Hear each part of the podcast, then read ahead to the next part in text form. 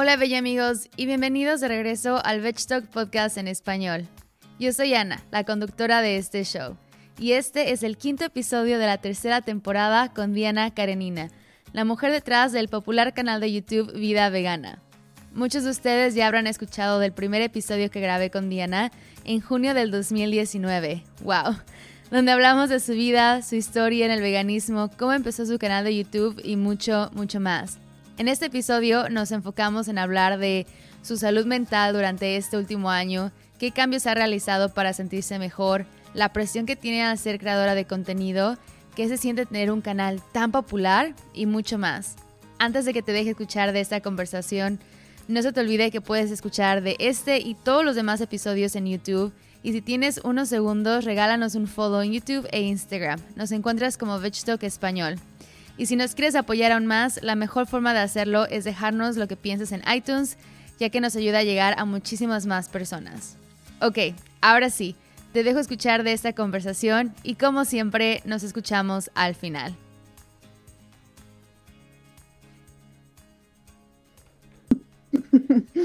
Para, para, empezar bien, nada muy dramático. Pues quiero darte la bienvenida otra vez a Diana Karenina. Para los que no la conocen, Diana fue una de las primeras invitadas que tuvimos en el podcast, eh, que nos hizo el favorzote de grabar con nosotros cuando estábamos en la Ciudad de México andando por ahí, eh, viajando. Y ya pasó un año y medio, Diana, ¿puedes creerlo? Está cañón, o sea, el tiempo vuela muy intensamente. Pero exagerado, o sea, me acuerdo, ¿te acuerdas del departamento ese de Airbnb que rentamos? Sí, y que, hermoso. Y que, no, me acuerdo que sudaba, sudaba la gota gorda porque hacía un calorón y no había aire acondicionado. Y tuvimos que cerrar la ventana porque estaban los de la basura afuera y el ruido. Típico de la Ciudad de México, el de sí, sí, microondas. Sí. Se compran colchones. Y sé yo, no, estoy grabando y quiero verme profesional, no me hagan esto. Pero... Sí, estuvo buenísimo, me encantó obviamente conocerte y hemos eh, ido a cenar y, y de, nos hicimos amigas después de esa conversación que me encanta, fue de lo mejor que ha sacado el podcast, yo creo, haberte conocido. Así que mil gracias otra vez por darme tu tiempo. No, gracias a ti por haberme invitado en ese entonces y gracias a ti por haberme invitado hoy. Pues para los que no te conozcan, te conozcan, te conozcan. Eso es lo que intenté decir. Que seguro sí, porque estás por todos lados en las redes sociales, tu canal de YouTube. Vemos desde aquí tu plaquita de 100 mil suscriptores. Sí. 100 mil. Eh, y me imagino que todos te conocerán. Tus recetas son increíbles, tu recetario, siempre tienes buena vibra. Me encanta lo que compartes en las redes sociales. Eh, pero los que no te conozcan, vayan a escuchar el primer episodio. Hoy quiero enfocarme un poco más a qué es lo que ha pasado con Diana en, desde hace un año y medio. ¿Qué es lo que, lo que ha pasado contigo? Oh, Dios mío. pues justo estaba pensando, creo que me acababa yo de mudar acá donde estoy ahorita, que estoy en un DEPA. Este, justo recién me mudaba, todavía apenas iba a adoptar a Rami, todavía no lo adoptaba.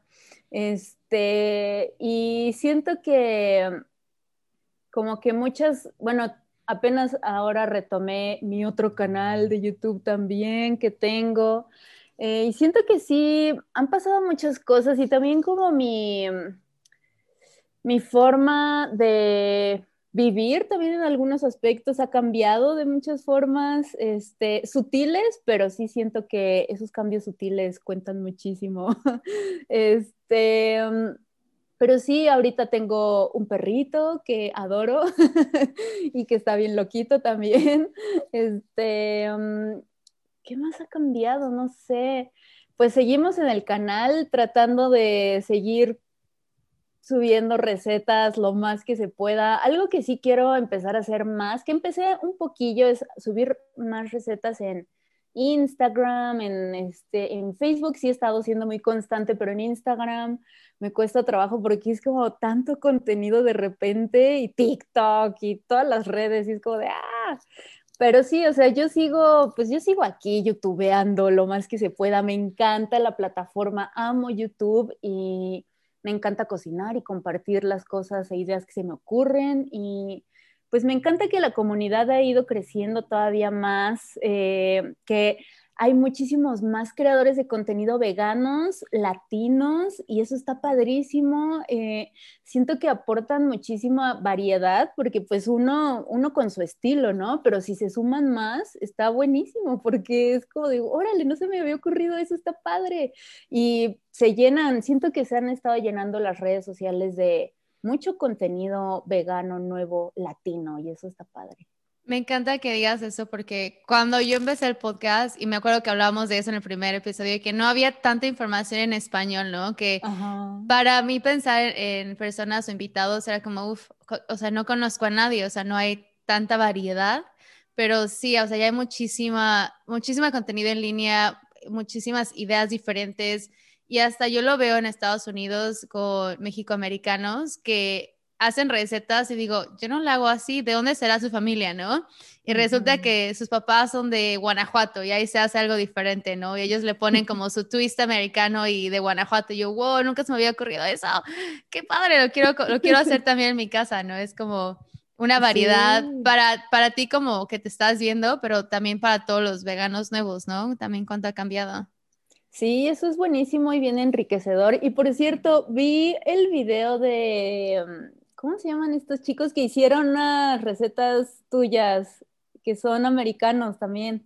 Ah, Sweet Simple Vegan. Ah, sí. Sweet Simple Vegan. Vi ese video de comiendo mexicano por un día y fue como de wow. O sea, eso también porque siento que tiene un impacto bien grande en todo el mundo, ¿no? O sea, como que todos nos vamos nutriendo de, del contenido de todos sin importar eh, de dónde seamos.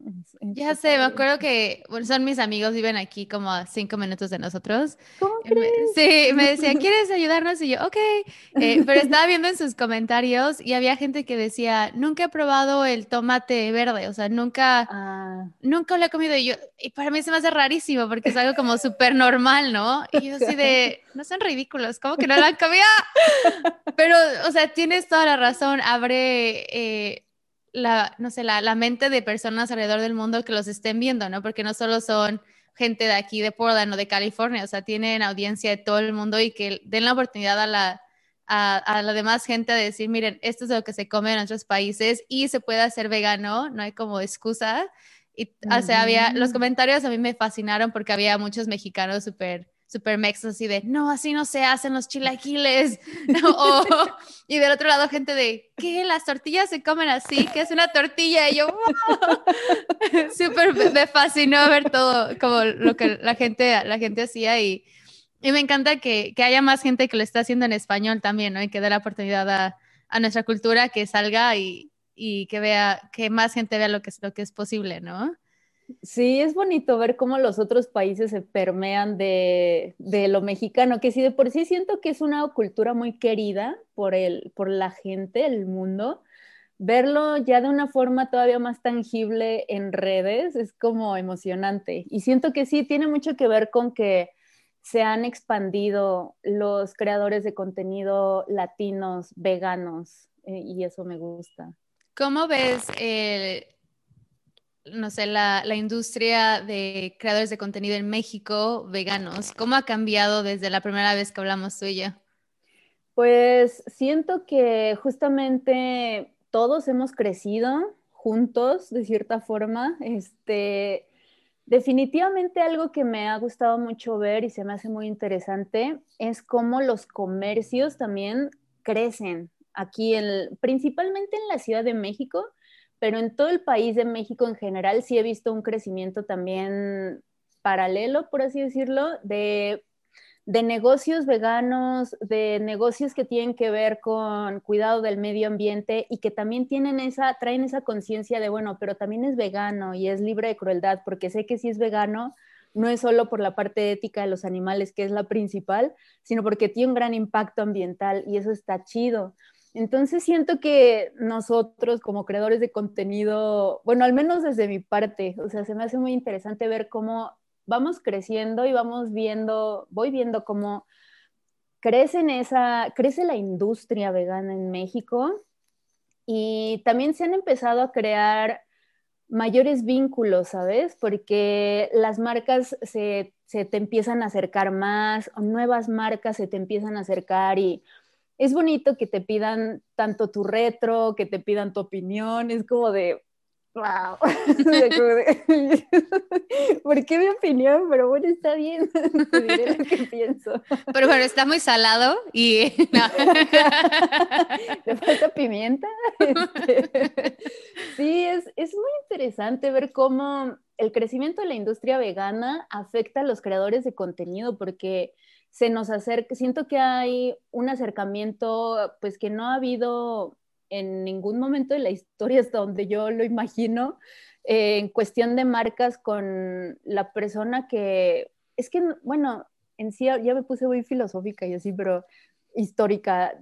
O sea, el creador de contenido en sí no existía antes, ¿no? Del posmodernismo. Entonces es como bien interesante cómo ahora la forma en que las marcas se manejan o la industria en sí se maneja con la gente que hace sus cosas y que impacta esa industria. Entonces, se me hace como muy loco simplemente ver cómo cada vez más marcas nacen, por un lado, y que sean marcas de chavos o personas, no, no todos son chavos, lo cual también está muy padre, de gente en general que ya empieza a tener esa onda consciente de decir, oye, mm, matar a los animales por beneficio propio no está padre, o sea, son seres que sienten, son seres que piensan, si bien no tienen una conciencia en sí como nosotros la tenemos, son, son, son seres que piensan y sienten. En mi mente son personas, pero yo sé que son animales.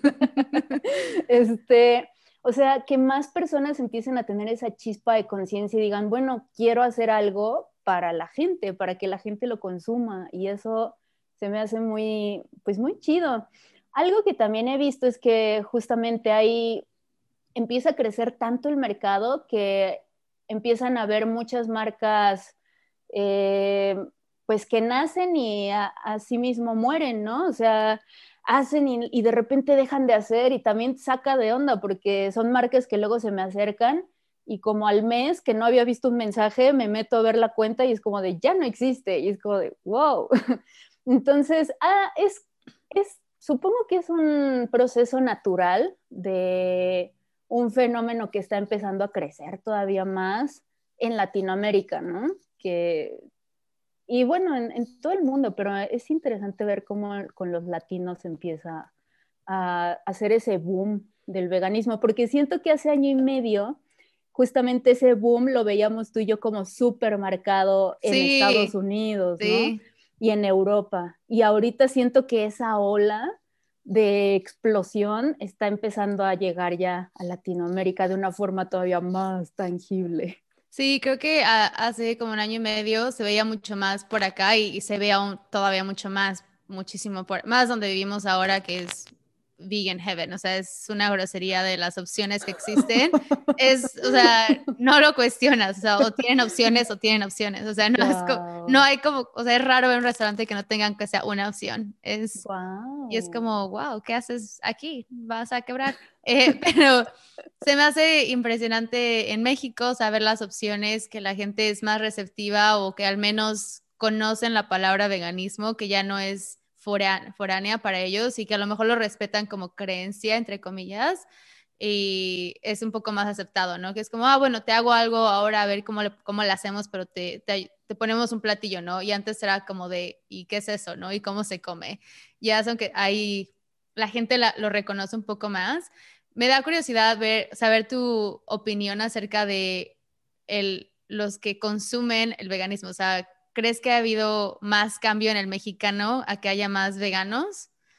¿Crees que haya más como entre la gente común y corriente de todos los días? ¿O crees que aún así sigue siendo como un pedacito, pedacito chiquito de ciertas partes de, de México? Pues yo, por ejemplo, lo puedo ver mucho en mi familia porque tengo una tía que, o sea, mi familia paterna era, fue vegetariana, no todos, pero al menos mi abuela, una de mis tías y mi papá fueron vegetarianos por muchos años, ¿no? Mi papá ahorita ya no, es vegetariano, pero a veces come pescado y así, pero él así como de carnes rojas y eso no, pero él lo hace más por la salud. Y tengo una tía que es vegetariana y ella es vegetariana, vegetariana, casi vegana, pero y también lo hace por la salud, pero chistosamente sus nietas, que son mis sobrinas, este, ya están grandes y, traen esa chispa de conciencia, ¿no? De qué onda, oye, tía, eh, este, sí, tía, ¿no? Tía. Eh, yo, no, abuela, porque son las, este, como de qué onda, porque, o sea, está bien que seas vegetariana, pero sabías que no está bien matar animales, no está bien explotarlos, o sea, ellos ya entran con la parte ética con mi tía y es como de qué onda, ¿no? ¿Qué, qué me están diciendo?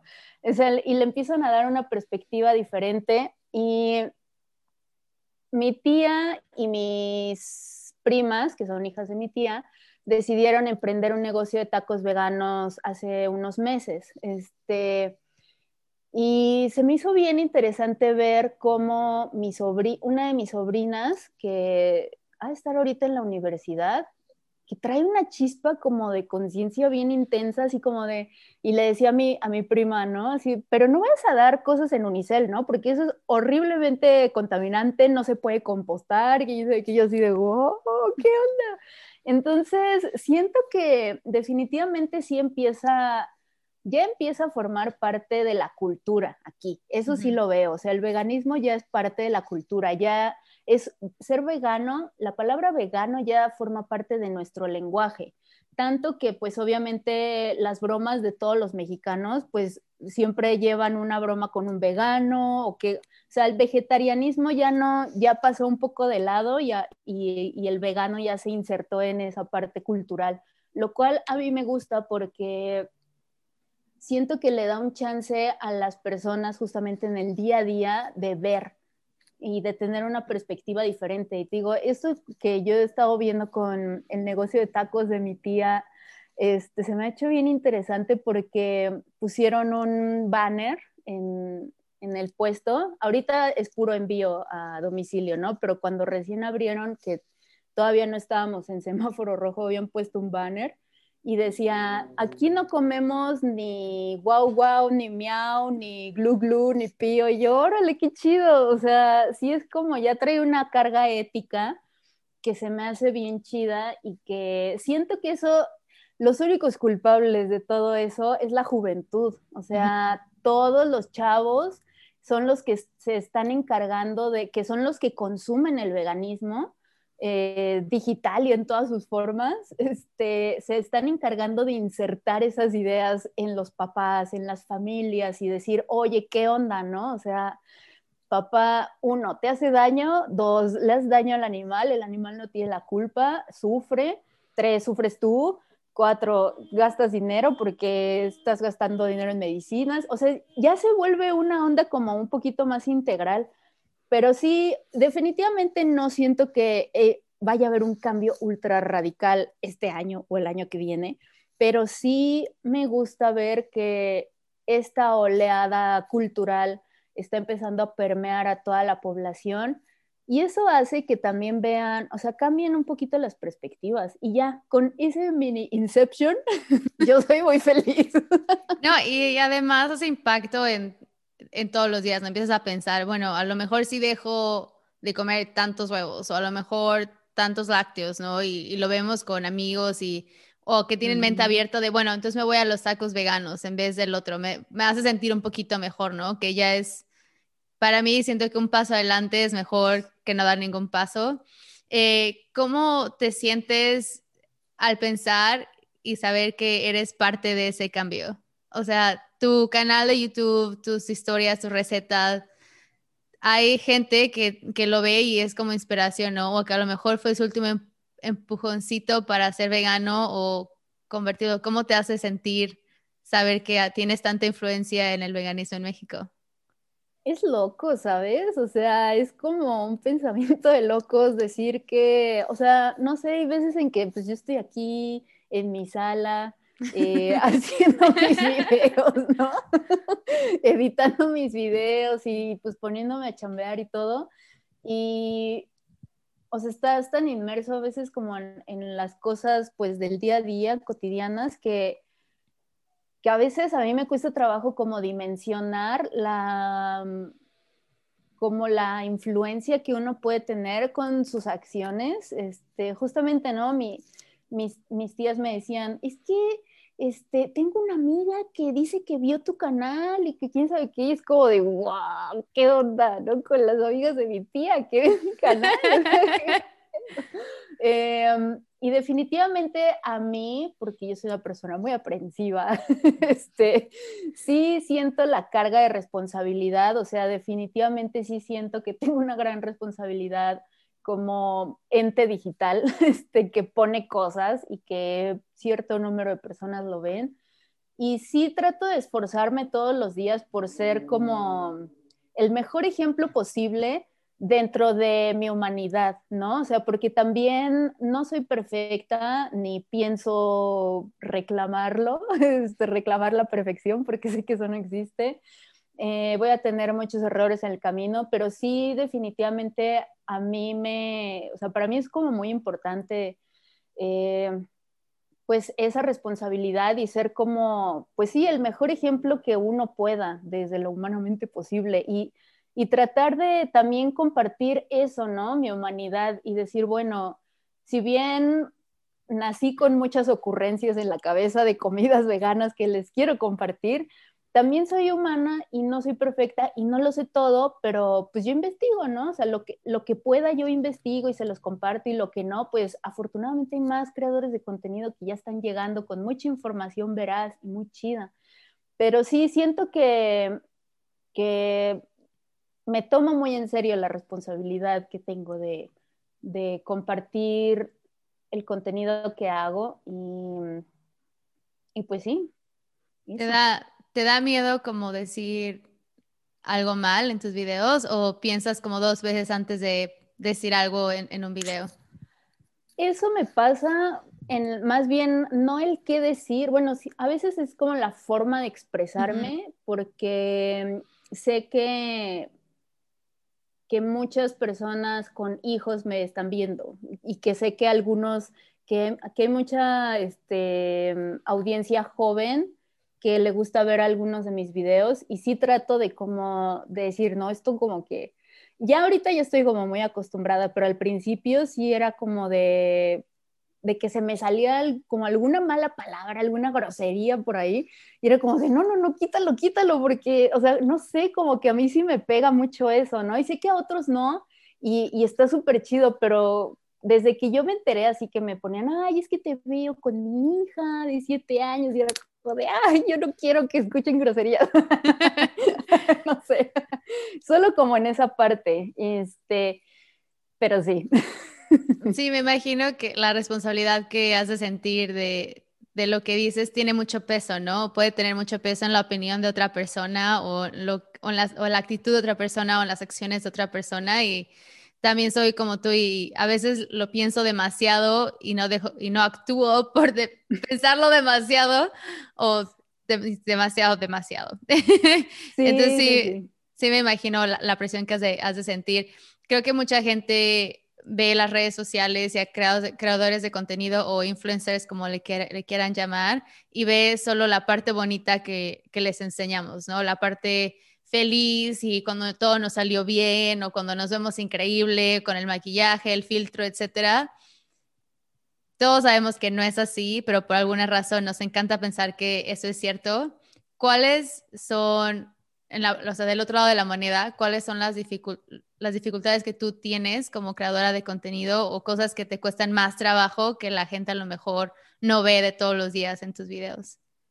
Justamente eso de, de, de tratar de no mostrarme como alguien que nunca se equivoca, que era algo que hacía mucho al principio en mis videos porque yo estaba muy obsesionada con la estética de todo, además de las recetas y el sabor en sí, estaba yo muy obsesionada con que todo se viera súper prístino y súper impecable.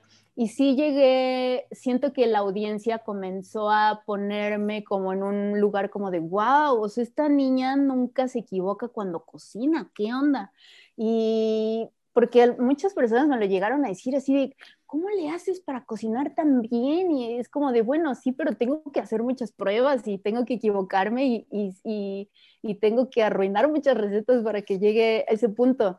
Entonces siento que hace unos años sí traté como de empezar a mostrar un poco más esa parte real de mí, porque yo también, así como me encanta ponerlo todo ultra ordenado en mis videos, y me considero una persona bastante ordenada, tengo mis momentos de caos y en los que no soy para nada ordenada y tengo como mi, mi orden dentro de todo ese desorden que puedo llegar a tener en mi casa y en mi mente y mis cosas y incluso en mi cocina. Entonces, he tratado como de mostrar un poco esa parte no perfecta de mí, de mis procesos, de mis recetas, tratar también de mostrar eh, que hay, hay veces en que las cosas se me queman, hay veces en que la tortilla de garbanzo se rompe y no, cuando la volteé no quedó bonita porque es muy difícil lograrlo. Este, y tratar como de mostrar un poco más mi humanidad. He tenido un par de videos donde hablo también un poco con sobre mi mm, este proceso de salud mental y mis, mis problemas con la depresión, porque también para mí se me hace muy importante que la gente sepa que primero hacer como más conciencia sobre estos problemas de la depresión en la actualidad, porque es algo que si bien sí está empezando a salir un poco más de ese tabú, todavía siento que nos cuesta mucho trabajo normalizar la situación de la salud mental en general. Y también para que justamente las personas porque yo también lo hago, yo también consumo mucho contenido, no, no idealicemos a los que vemos de, en la pantalla, ¿no? Porque es justamente eso que tú dices. Sabemos que tal persona no se levantó así, no despertó así de maquillada y con el pelazo, pero nos encanta pensar que sí y nos la creemos. Y, nos, comparamos. Exacto, y nos gusta compararnos y entrar en ese círculo vicioso autodestructivo, ¿no? Entonces, sí traté, he tratado de hablarlo de forma más directa en algunos videos eh, y por eso también quise empezar mi otro canal y hablar como súper, de una forma más libre de todos estos temas que me apasionan, que es además de la parte de la salud mental y todo eso, otros temas, pero sí quiero como eso, uno de mis objetivos es ese también, ¿no? Además de compartir mi, mi contenido vegano, mis recetas, mi, lo, que, lo que sea que yo pueda ayudar a las personas a que sean más conscientes de, esta postura ética, también me, o sea, me siento como muy apasionada de compartir esto, ¿no? Como la humanidad de las personas que estamos creando cosas en las redes. Pero pues sí, es, es, es un vaivén, supongo, pero me, me gusta mucho pensar que, que poco a poco he he logrado un poquito de eso, de que la gente vea que uno no es perfecto y que no nos sale todo la primera. Necesitamos más de eso y me da gusto que, que hables abiertamente sobre la depresión y, y, problemas de salud mental, aunque lo veamos mucho más en las redes sociales. Es mucho más fácil decírselo a extraños en las redes sociales que decírtelo, decírselo a tus amigos, a tus papás, eh, a tus compañeros de trabajo, ¿no? Siempre es como, ay no, ya se va a poner todo tenso y como negra la situación, incómoda, eh, aún existe ese tabú y no, no podemos hablarlo abiertamente, ¿no? Eh, es importante hablarlo y, y, he leído mucho en Estados Unidos sobre la importancia de latino en, en este tema por muchas situaciones culturales, cómo es difícil, especialmente los mexicanos y sudamericanos. Eh, las familias no aceptan que tenemos, podemos tener problemas mentales, simplemente se cierran y es como de, ay, no, tú estás loca, ¿no? Eh, entonces, formas de cómo abrirse y hablar en terapia, etcétera, etcétera. Es un tema que también me fascina y me encantaría hablar de esto más, a lo mejor alguna, algún otro, alguna otra vez. Eh, pero ahora cuéntanos, ¿qué es lo que más te gusta de ser, de ser una creadora de contenido?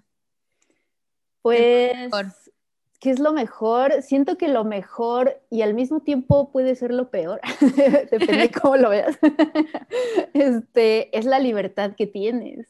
tienes toda la libertad para, para todo. Uno, para ponerte tus horarios de trabajo, para decidir cuánto tiempo vas a trabajar, para decidir qué quieres compartir o a qué te quieres dedicar, en, o sea, qué tipo de contenido quieres crear.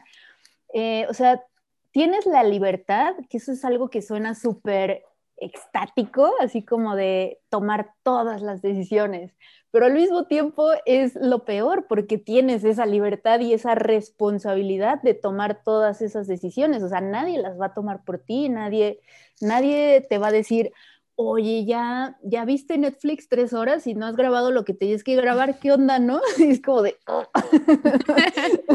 tú te tienes que hacer tu propio jefe, pero y suena padre, pero al mismo tiempo sí tienes que ser como bien consciente de, de ti, de tu tiempo. Pero la verdad es que, o sea, yo me siento, no sabes, lo, lo más agradecida con el universo de que me puedo dedicar a lo que me dedico y que puedo vivir de esto y o sea, es, es, surreal, la verdad. O sea, cuando yo era niña y decía, pues, ¿a qué me quiero dedicar? Yo, yo te lo juro, yo quería ser eh, chef cuando era niña y también quería ser actriz y afortunadamente de alguna forma me puedo dedicar a las dos en lo que hago, ¿no? Y como una combinación extraña, pero, o sea, me siento muy agradecida, pero sí, definitivamente me amo la libertad que tengo de tomar todas las decisiones que quiero sobre el contenido que quiero crear.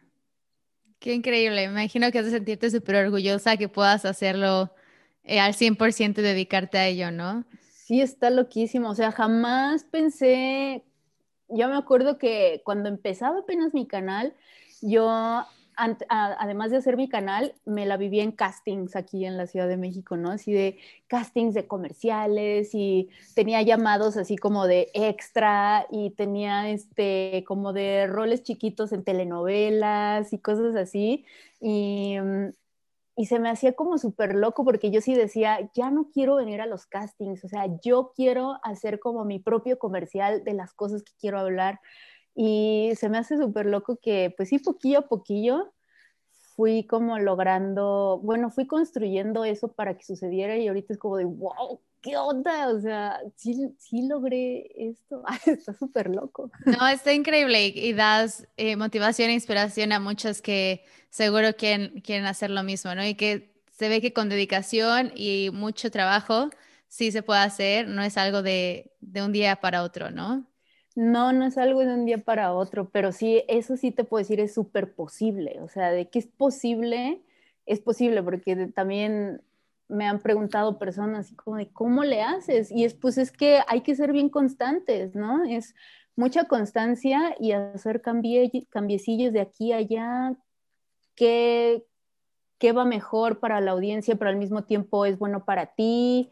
Eh, pero sí, o sea, es posible todos lo pueden hacer, pero sí es mucha chamba. Eso, eso, es verdad, mucha chamba, pero me encanta que haces contenido que es positivo, que alienta a las personas, que que das algo que es, es bueno para los demás, ¿no? Que es algo que se pueda usar. No sé, me encanta lo que haces y he sido fan desde el primer día que, que vi tu canal de YouTube, me fascina. Eh, vivimos, estamos en un año que se siente como un el 2020, la verdad, el 2021 ha cambiado. ¿Cuál ha sido tu experiencia viviendo durante la, la pandemia, la cuarentena, el COVID? Oh, COVID, ¿cómo, ¿Qué, ¿Cómo ha sido tu experiencia durante toda esta locura de que parece que nunca se va a terminar? ya sé, yo también, muchas personas dicen, ya, un año nuevo, y yo también trato de decir, sí, un año nuevo, pero lo sigo sintiendo igual que el pasado. Este, pues yo sí, a mí se me hizo muy complicada la parte de la cuarentena, principalmente porque pues como trabajo desde mi casa, todo lo hago en mi casa, yo pues antes de la pandemia sí tenía la libertad de poderme ir a cualquier café o restaurante o lugar para hacer ciertas cosas que ya no quería hacer en mi casa, ¿no? O sea, eh, editar o escribir posts, planificar. Y eso a mí me daba como un break, porque pues sí, quien se la pasa solo en su casa todo el día sabe que es complicado.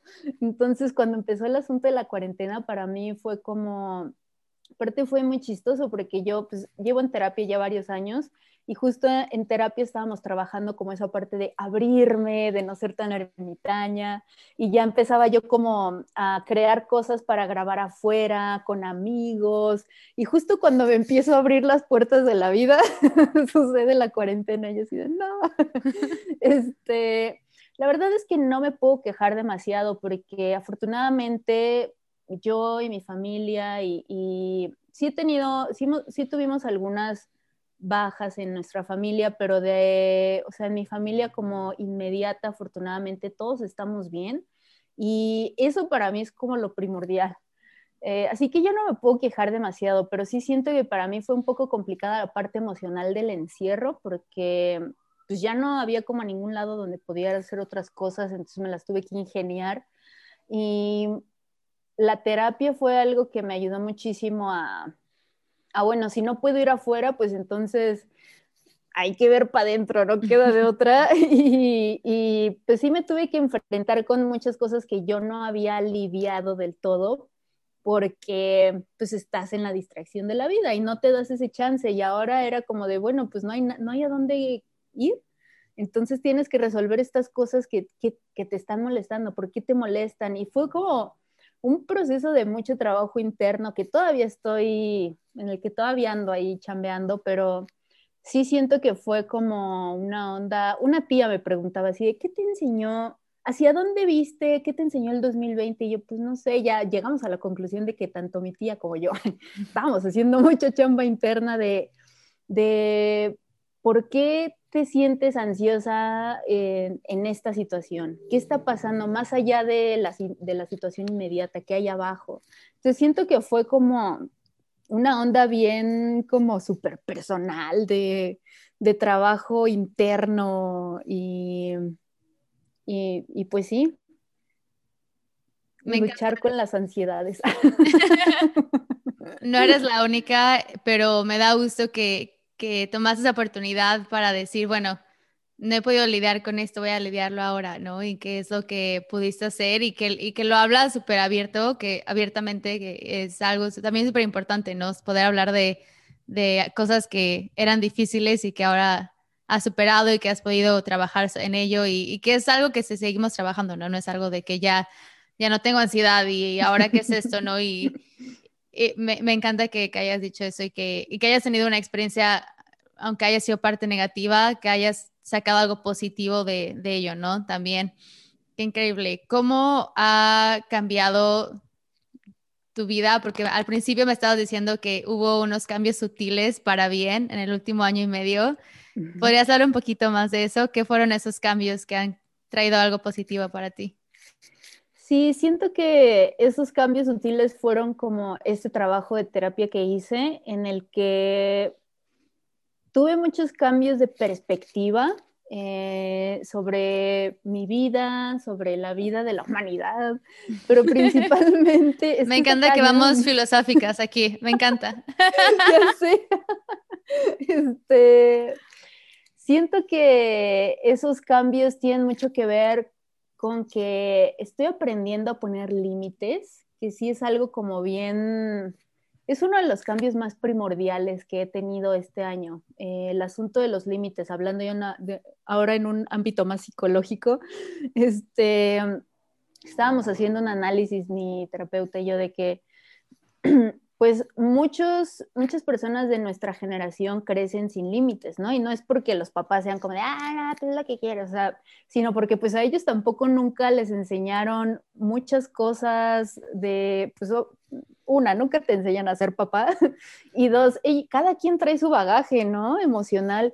Y siento que conmigo el asunto primordial es el de trabajar mucho mi seguridad en el aspecto de no pedir permiso de ser, porque a veces siento que es algo que pasa mucho en la comunidad latina para las mujeres, que siento que muchas sentimos la necesidad de pedir permiso o de sentir que tenemos que pedir permiso para hacer o para estar o para ocupar el espacio que tenemos que ocupar en el mundo.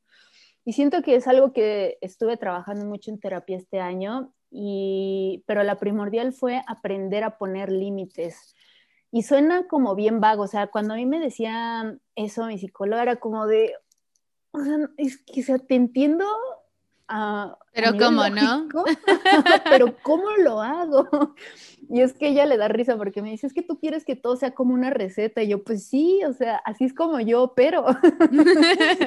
Este, y yo dime paso uno, paso dos ingredientes y lo hago, pero me costó mucho trabajo entender la noción de los límites a nivel emocional.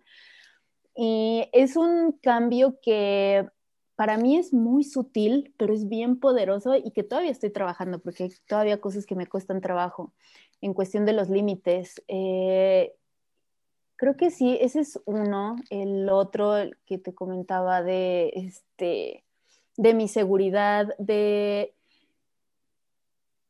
de tomar mi propio poder, o sea, empoderarme, pero no en el sentido como de yo soy mejor, sino más bien al revés, ¿no? Yo aprender a bajarme de mi pedestal, porque también estuve trabajando como muchos issues de de repente sentirte como dueño del mundo y que nadie te merece, y de repente, o sea, más bien los extremos, ahí voy.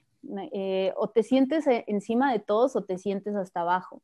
Eh, y no sé si eso es algo muy cultural mexicano, pero o, es como de la humanidad tal vez. No, sé, no sé, pero sí lo he escuchado en podcasts donde muchos, hay diferentes como metáforas, ¿no? Al respecto, o sea, yo que estoy súper metida en el fitness y correr, etcétera, lo ves mucho ahí de que mucha gente quiere hacer como high intensity interval training, como HIIT, lo más así exagerado de ejercicio y se sienten súper bien o hacen nada, ¿no? No hay como algo en medio, no es como, ok, no es de estar de, de huevona sin hacerte, o sea, no en plan de, depresión, sino de no querer hacer nada porque te da flojera o hacerlo más exagerado del planeta de ejercicio. Es como que a veces también necesitas estar como en medio, ¿no? De, bueno, a lo mejor un poquito de caminar rápido, ¿no? En vez de no hacer nada. Y a veces, y estaba escuchando en un podcast, creo que era con Michelle Obama, a lo mejor, o oh. una de ellas, eh, y que hablaba que que pensamos que es uno o el otro, pero realmente tienes que estar en medio y tratar de, de como saber cómo manejar tus emociones, de no es como explosivo o depresivo, ¿no? Es como que cómo estamos en medio y creo que la cultura de nuestros papás, especialmente en Estados Unidos, es mucho de como el confort, ¿no? O sea, estar como confort, confort, confort y nuestra generación fue como a los extremos un poquito y es como regresar de que estar en el confort también está bien, ¿no? No es como, no necesitas ser lo mejor o lo peor, es como el medio es lo mejor para saber manejarte mentalmente y emocionalmente, físicamente, etcétera, etcétera. Sí, creo que lo explicaste como lo tenía pensado. Nos conectamos, Diana.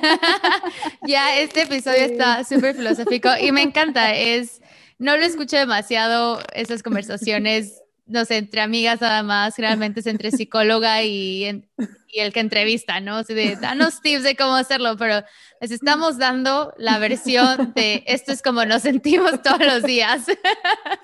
Sí, está cañón. Justamente eso, creo que es otro de los cambios sutiles que he estado, ese me cuesta mucho trabajo, el de los extremos. O sea, así, o, o me voy a uno de, de que me mega enojo por algo, o me voy a una onda como súper triste de... Y eso es algo que siento que he estado aprendiendo más en los últimos meses. Siento que al inicio de la pandemia esos cambios para mí emocionalmente estaban a todo porque yo tenía, yo tenía mucho pánico, la verdad. O sea, yo, yo sí sentía como de, o sea, ¿qué, qué onda? ¿Qué va a pasar? Em, no sé, como que al principio fue como de, no, no, no pasa nada, es como la influenza. Yo me acuerdo que estaba en la carrera estudiando teatro cuando fue lo de la influenza y, no, y estuvimos en cuarentena dos meses Y dije, pues es así, o sea, es como dos meses en cuarentena y alguien hace una vacuna y ya, ¿no? O sea, todos, todos los de mi generación de teatro decíamos, nos contábamos lo mismo, nos, queríamos decir la misma mentira, ¿no? Pero ya cuando vimos que cómo estaba la situación en realidad fue como de, damn, ¿qué va a pasar? Ya valimos. Ajá, o sea, y sí llegó un punto en el que entré como en pánico y fue como de, no sé ni siquiera qué tipo de contenido subir, ¿sabes? Porque llegó, llegaron como semanas en las que me la... Y yo no soy así porque a mí no me gusta estar metida viendo los, las noticias en el teléfono, pero estaba yo metidísima en Twitter, en, o sea, tenía con el New York Times ahí, este, en mi, bajado en mi teléfono, algo que nunca hago. Y estaba yo consumiendo todas esas cosas y entré como en un pánico y siento que fue ahí donde tuve que ya empezar a trabajar de una manera más activa la parte de los extremos, porque justamente mi psicóloga me decía, es que no puedes, no puedes estar así, porque me, me ponía como súper en una onda de pánico y de no, me bloqueaba, o sea, ¿cómo voy a trabajar? ¿Qué voy a hacer? ¿Qué voy a decir? A, a, otro extremo de, ok, no pasa nada, como que, o sea, sí, sí pasa, pero no, pero súper modo productivo, pero me voy a bloquear de todo. Y era como de, pues no, eso no funciona, o sea, sí tenemos que aprender a encontrar un punto medio. Y siento que eso es algo que más en, ya en la segunda mitad del 2020, que fui como aterrizando un poco más, eh, es algo que todavía me cuesta trabajo, pero ya, ya le agarré más o menos la onda de por dónde va la situación este, de los extremos, pero está intenso. Eh, sí, es difícil y también a lo mejor algo que la gente se puede identificar es hasta en el veganismo, ¿no? Que todos hemos entrado de alguna forma en algún extremo y yo siento que hasta el año pasado he podido llegar a un, entre comillas, balance de mi relación con la comida, ¿no? Y el veganismo en sí, o sea, cuando la primera vez que me hice vegana era de super dieta, o sea, de, me desmayé de que literal comía lechuga, o sea, no tenía energía, ¿no? O sea, pésimo. Y ya después, como cuatro años, hace cuatro o cinco años, fue también de salud y era súper, eh, nada de aceite, nada de sal, súper limpio, no conocía Beyond Meat, o sea, no comíamos nada de eso, ¿no?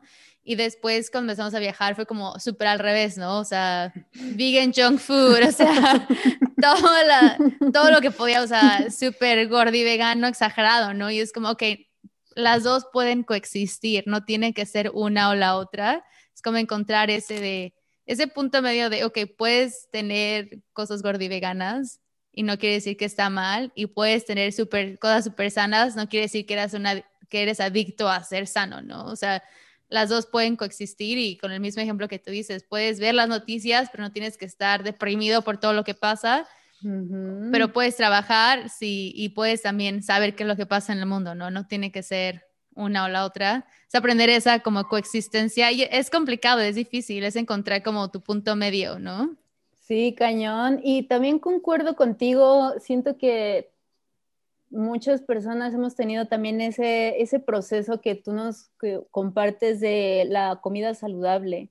Siento que a mí también me pasó porque cuando yo, por ejemplo, tomé, empecé a ser vegana y tomé el curso de Plant-Based Nutrition en eCornell, Siento que es muy buen curso, definitivamente es un curso que a mí se me hace muy bueno, el conocimiento que se imparte y todo, pero sí siento que para las generaciones más jóvenes que no tenemos enfermedades crónico-degenerativas y que no somos eh, obesidad mórbida, es complicado que se nos diga que las grasas son el diablo, ¿no? Y y que, o sea, siento que eso está buenísimo para alguien que tiene obesidad mórbida o que tiene este tipo de enfermedades crónicas, pero para la juventud que está bien, es, no está chido y sí siento que debería haber como alguna especie de corrección, por así decirlo, o de mediar esa parte de la información, porque siento que sí llegó, yo también tenía como, llegué a un punto en el que tenía cierta fobia hacia todo tipo de grasas y es justamente lo primero que empecé a trabajar en terapia hace ya casi cuatro años, es eso, el asunto de mis desórdenes alimenticios por tener miedo a la grasa. Más allá de engordar, es como de me va a dar un paro, ¿no? Y, es como de, a ver, no, relájate. y ya también cuando entendí eso, fue como de, ah, o sea, no pasa nada si comes Beyond Burger un, un día en una semana o dos o lo que sea, ¿no? Pero sí siento que, que eso para mí también fue mucho trabajo terapéutico, el asunto de la alimentación. Y es algo que, que me he propuesto mucho, pero que me cuesta mucho trabajo em, tocar en mi contenido. Y lo quiero hacer con la ayuda de mi nutrióloga, porque pues yo no soy una experta en nutrición, ni siquiera soy nutricionista ni nada, ¿no? Pero sí siento que es un tema bien importante que se debe de tocar sobre el balance que debe existir entre la comida saludable, clean, low fat, high carb, este, todo ese rollo que poco a poco siento que ha ido permeando mucho a los latinos. Eh, la dieta, la cultura de la dieta es, o sea, la cultura de la dieta, la cultura de, eh, no sé, hacerte cosas, eh, o sea, cirugías plásticas, que si lo quieres hacer es lo que tú quieras, pero está tan metido en la cultura de que yo lo veo todos los días, ¿no? De, tengo un gordito, ay, me lo opero. Ok, pero cuando sigues comiendo así horrible, te va ahí sí te va a dar un paro cardíaco, ¿no? Es como encontrar un poco ese balance de... Y me siento como tú, no siento que no soy, no soy una nutrióloga, no estoy no hice una carrera de cinco años en esto, no, no, no me escuchen a mí, por favor. Eh, pero sí, es, es difícil llegar a ese balance y poder trabajar como todas las emociones y, y ya tengo 30 años, imagínate a las que tienen 17, ¿no? 20 años, o sea, cómo se han de sentir ellas esa presión de, de comer esto o no comer aquello, o quitar completamente las grasas o no comer ni un gramo de sal, ¿no? O sea, ¿qué, es, oh, ¿qué, problemas puede tener psicológicamente más que físicamente? Como comer sin sal, eso sí fue algo que jamás yo quité en mi vida. Ah, yo sí, no sé, no, sabía la buena vida. Nada me sabía. No manches, es que está intenso, o sea, es, y es un tema que como es tan multifactorial, es complicado y debe de ser uno como bien consciente y bien inteligente a la, hora de abordar esos temas de manera pública. Eh, yo siento que, por ejemplo, pues sí, o sea, ahora sí siento que tocar esos temas solo lo haría con ayuda de una, un nutricionista o una, una persona profesional de la salud y yo por mi parte poder dar como el ejemplo de mi experiencia. Pero dar consejos más allá de eso es, es algo que también, eso sí es algo que me aterra, ¿no? Como decir, este, luego subo ciertas recetas a Facebook, se me hace bien interesante el tipo de públicos que varía entre red y red. Y en Facebook me preguntan mucho, ¿para qué es ese licuado? Y es como, pues no sé, es para alimentarte, alimentar tu alma. Porque sabe rico. Este. Qué, chistoso que para algunas personas licuado es sinónimo de dieta, ¿no? Ajá, o de... Licuado significa que es para, algo. tal cosa, mm, ajá. Sí, y cosas que también, sí, que a mí me cuesta mucho trabajo abordar de decir, pues es para desayunar, o sea, y definitivamente se me hace difícil porque a mí me gusta pensar que las recetas que subo son saludables, pero cuando digo eso es cuando entra la, e, esa parte confusa de que la gente dice, bueno, pero entonces ¿para qué es? Y como de, bueno, pues no sé, para nutrirte, pero no te puedo decir específicamente para qué es. El cuerpo es, eh, como dice uno de los doctores de este curso, ¿no? Es una sinfonía lo que nosotros necesitamos, no, no podemos comer solamente plátanos y pensar que ya con eso, o sea, el cuerpo para asimilar los diferentes nutrientes necesita de otros nutrientes, pero eso es, es, lo único que puedo decir, no puedo decir más allá que te tomes esto porque tienes diabetes, ¿no? Y mucha gente también me lo pregunta. Dianita, tengo diabetes, ¿qué me tomo? Yo, pues no sé. Eso sí, pregúntaselo a tu doctor. O sea, yo, yo nada más te puedo dar recetas. O, esta receta me sirve si tengo presión alta. Y yo, pues no sé. O sea, son cosas que sí me, que sí he enfatizado mucho más ahora que antes, pero sí siento que quiero todavía enfatizarlo más porque hay una confusión muy grande entre eso y también que como ahora la palabra vegano ya se volvió parte de nuestra cultura, hay mucha confusión al respecto también, ¿no? Que es como de, he tratado también de mostrarme más real en mis videos de, por ejemplo, lo que como una semana. Y yo sí los fines de semana, o sea, entre semana me gusta comer saludable y los fines de semana sí son como de este, papas con billón y cosas que se me antojan porque no me siento mal ni culpable ni nada, ni... Y no es como que el desayuno, comida y cena sea eso, ¿no? Pero he visto que, por supuesto, con ciertos cambios de imagen, que uno empieza a mostrarse de una forma más orgánica, la gente se saca de onda y es como de, pero no que eres vegana, ¿por qué comes cosas con azúcar? Y es como de ese tipo de misconceptions, sí siento que tenemos que ser todavía más claros o más educativos tal vez en ese sentido, porque hay muchas, muchas malinterpretaciones de, uno, ¿qué es veganismo como postura ética? Y dos, ¿qué significa alimentarte vegano? Que es algo que también hay muchas confusiones, pero pues supongo que para eso poco a poco nos iremos también eh, entrenando. Leo, es complicado, o sea, no sé, ah, algo con gluten. Ah, pero eso es vegano y es como, es pan, o sea, el gluten está en, y en mi cabeza pienso como, ok, relájate porque a lo mejor ellos no tienen la misma información que tú tienes, ¿no? A lo mejor ellos mm. escucharon a un health coach de Beachbody en, en, Instagram. Es como, no, no, es como algo que, que, no es real. Entonces, sí, eso es, sí te entiendo perfectamente de, wow, la gente piensa algo que no tiene nada que ver con la realidad de lo que es ser vegano ético, o qué es una alimentación vegana, o, o qué puede ser una alimentación vegana saludable, o qué puede ser una combinación de, de no, ¿no? Etcétera. Entonces, sí me imagino que ha de ser complicado para cerrar este episodio, eh, cambié un poco las preguntas este año nuevo porque me encantaban las preguntas de antes, pero ya te las pregunté. Entonces, tengo preguntas nuevas para cerrar cada episodio para que aún te conozcan de una forma distinta y ojalá, ojalá no se sepan la respuesta para que sea algo nuevo de Diana. oh, qué miedo. no, si mañana se acabara el mundo, toco madera que no. ¿Cuál sería tu última cena?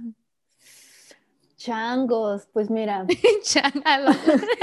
sí voy a ser súper bien honesta y la verdad es que mi última cena va a ser la comida, una de las comidas que para mí en esta pandemia que psicológicamente ha sido tan, tan desesperante, me ha dado tanto confort como no tienes idea. Y es una hamburguesa de Beyond con unos bollos de hay un pan que se llama pan Gabriel acá en México, no sé si lo conozcas. No. Es vegano y aparte de que todo lo que ellos hacen es vegano, también es libre de gluten. Entonces, este, que digo, eso X, ¿no?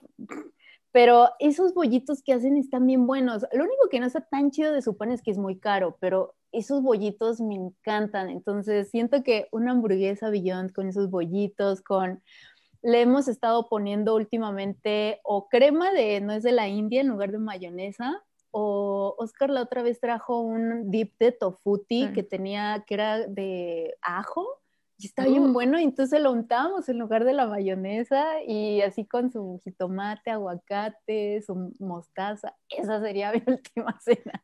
Me da risa que dices, sí, me, da risa que dices que ha sido lo que más ha dado confort, porque yo también nunca era como de hamburguesas, pero aquí en Portland hay un que es como un McDonald's, pero todo vegano. Wow. Y las hamburguesas tienen con Beyond Meat y están deliciosas. No manches. y luego lo pido en Uber Eats porque soy la más floja del mundo. Comparto lo mismo, siento que me comería una de esos yo también. sí, es que da tanta como, pues sí, es comfort food a todo sí, lo calla. ¿Cuál es tu película favorita? Úchalas. Tengo varias. Bueno, mi película favorita, así de todos los tiempos, es, The Matrix. O sea, esa película cuando la vi, la fui al cine, fue como así de.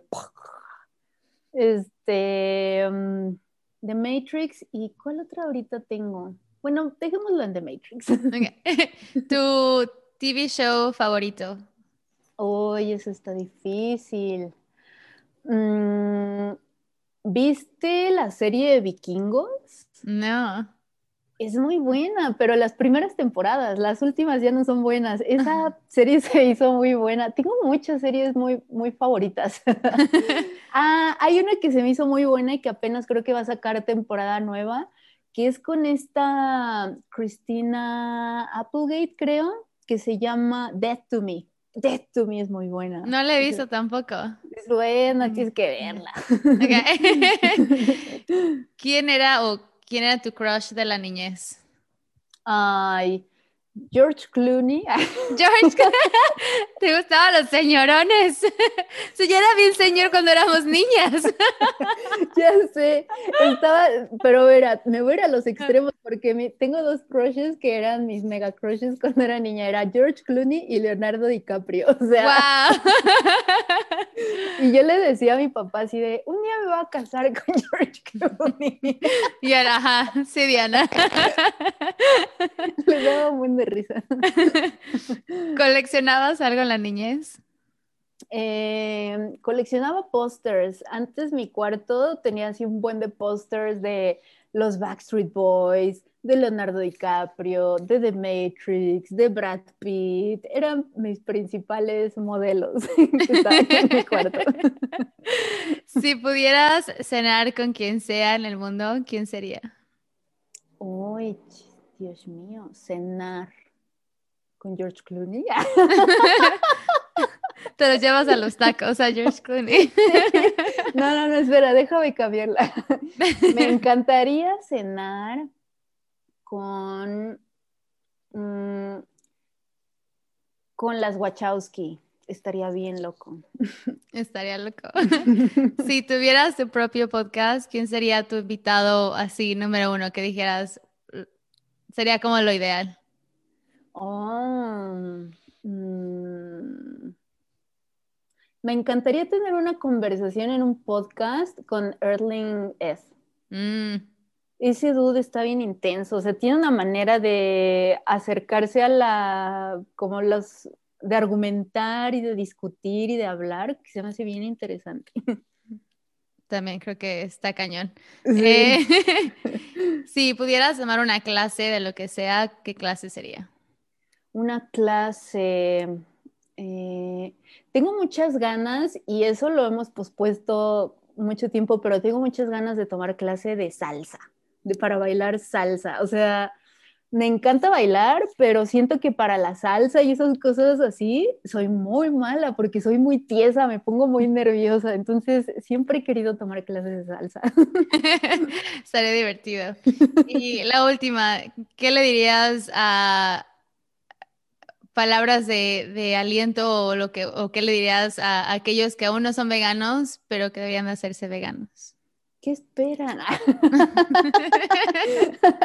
no, que les va a gustar para empezar, que es algo que, que más que quitar cosas, es un mundo de incorporar muchas cosas, tanto de perspectivas como de ideas, como de comida, sabores y mucho amor y mucho respeto por entes que ni siquiera luego nos podemos a pensar que sienten, ¿no?